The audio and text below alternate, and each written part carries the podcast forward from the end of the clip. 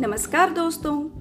आज के दूसरे एपिसोड में मैं स्मिता आपको बोलने वाली हूँ डॉक्टर सीवी रमन के बारे में, जो भारत के दूसरे नोबेल पुरस्कार विजेता हैं।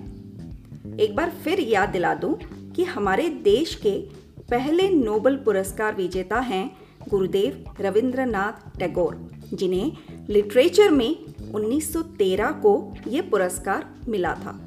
और इनके बारे में हम आपको पहले एपिसोड में बता चुके हैं। आज जानते हैं आधुनिक भारत के महान वैज्ञानिक और देश के सर्वोच्च सम्मान भारत रत्न से नवाजे गए डॉक्टर सीवी रमन के बारे में।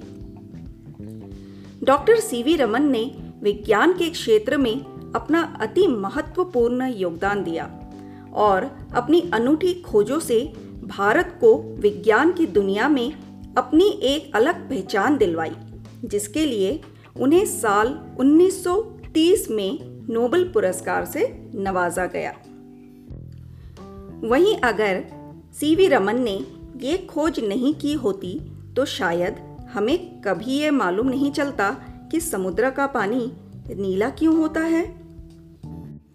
और जब कोई लाइट किसी भी पारदर्शी माध्यम से, जैसे सॉलिड लिक्विड या गैस से होकर गुजरती है तो उसके नेचर और बिहेवियर में बदलाव क्यों आता है? दक्षिण भारत के तमिलनाडु के तिरुचिरापल्ली शहर में 7 नवंबर 1888 को सीवी रमन का जन्म एक साधारण से ब्राह्मण परिवार में हुआ। वे चंद्रशेखर अय्यर और पार्वती अम्मा की दूसरी संतान थे।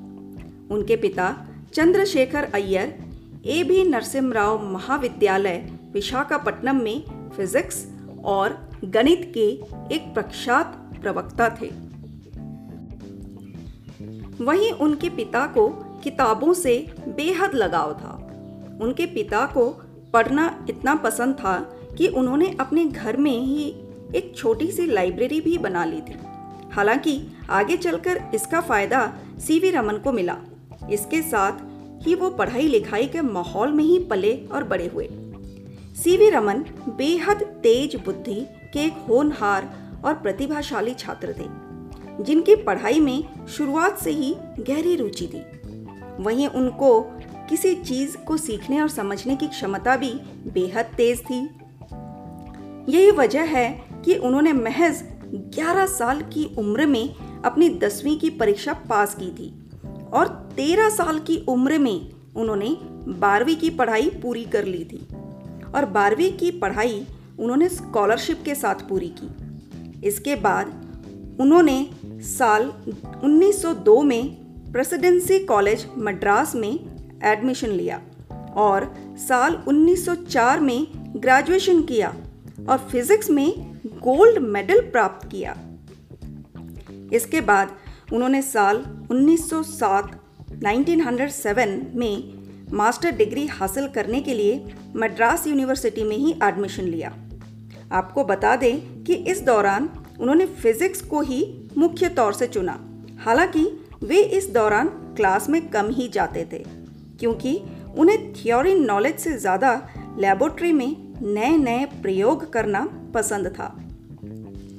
उन्होंने अपनी एमएससी की पढ़ाई के दौरान ही ध्वनि और प्रकाश के क्षेत्र में रिसर्च करना शुरू कर दिया था।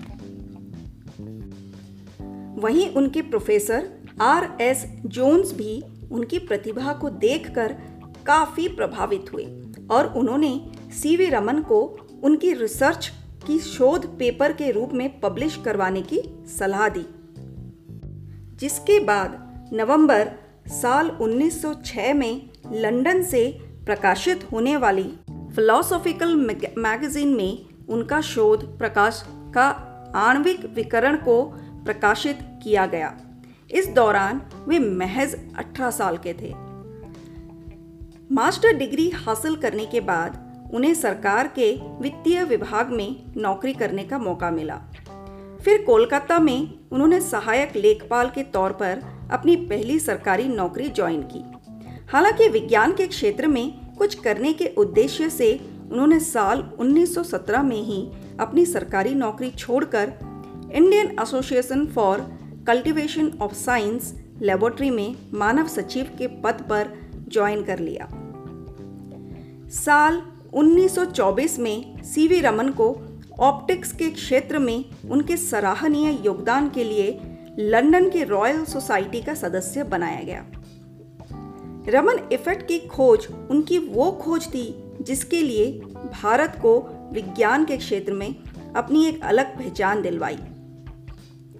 उन्होंने 28 फरवरी 1928 को कड़ी मेहनत और काफ़ी प्रयास के बाद रमन इफ़ेक्ट की खोज की थी।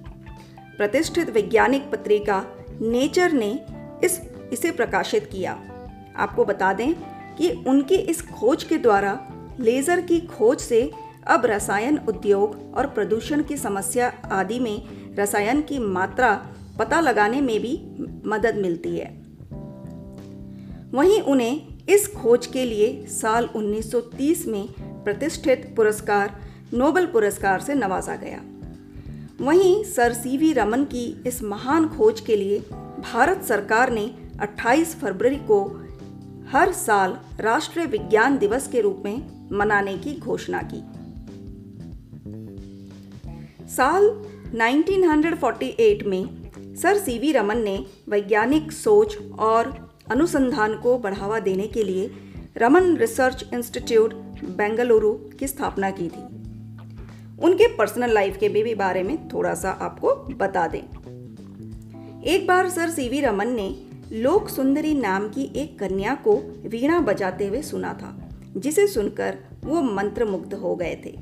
और इसके बाद उन्होंने लोक सुंदरी से विवाह करने की इच्छा जताई और उसके बाद परिवार वालों की रजामंदी से वे 6 मई साल 1907 को लोक सुंदरी अम्मल के साथ शादी के बंधन में बंध गए, जिसे उन्हें चंद्रशेखर और राधा कृष्णन नाम के दो पुत्र हुए। वहीं आगे चलकर उनका बेटा राधा कृष्णन एक प्रसिद्ध खगोल शास्त्री के रूप में मशहूर हुआ। अब जान लेते हैं सर सीवी रमन को मिलने वाले अवार्ड्स के बारे में। नंबर एक, उन्हें साल 1924 में लंदन की रॉयल सोसाइटी का सदस्य बनाया गया। नंबर दो, सर सी वी रमन को 28 फरवरी 1928 को रमन इफ़ेक्ट या रमन प्रभाव की खोज की थी। इसलिए इस दिन को भारत सरकार ने हर साल राष्ट्रीय विज्ञान दिवस के रूप में मनाने की घोषणा की। नंबर तीन, साल 1930 को उन्हें प्रतिष्ठित नोबल पुरस्कार से नवाजा गया। वे इसे पाने वाले फिजिक्स में पहले एशियाई थे। नंबर चार, विज्ञान के क्षेत्र में महत्वपूर्ण योगदान के लिए साल 1954 में उन्हें भारत का सर्वोच्च सम्मान, भारत रत्न से सम्मानित किया गया। पाँच, साल 1957 को रमन साहब को लेनिन शांति पुरस्कार से पुरस्कृत किया गया। महान वैज्ञानिक सर सी वी रमन ने अपनी ज़िंदगी के ज़्यादातर टाइम लैब में रहकर नई नई खोज और प्रयोग में व्यतीत किया। एक दिन वे रमन इंस्टीट्यूट बैंगलोर में काम कर रहे थे, तब उन्हें हार्ट अटैक आया और बयासी साल की उम्र में उनका स्वर्गवास हो गया। भारत को विज्ञान के क्षेत्र में अंतर्राष्ट्रीय स्तर पर पहचान दिलवाने वाले वैज्ञानिक सर सी वी रमन भले ही आज हमारे बीच मौजूद नहीं हैं, लेकिन उनकी महत्वपूर्ण खोजें हमेशा हमारे बीच ज़िंदा रहेंगी। आज भी उनकी अद्भुत खोजों का इस्तेमाल बड़े स्तर पर किया जाता है। धन्यवाद।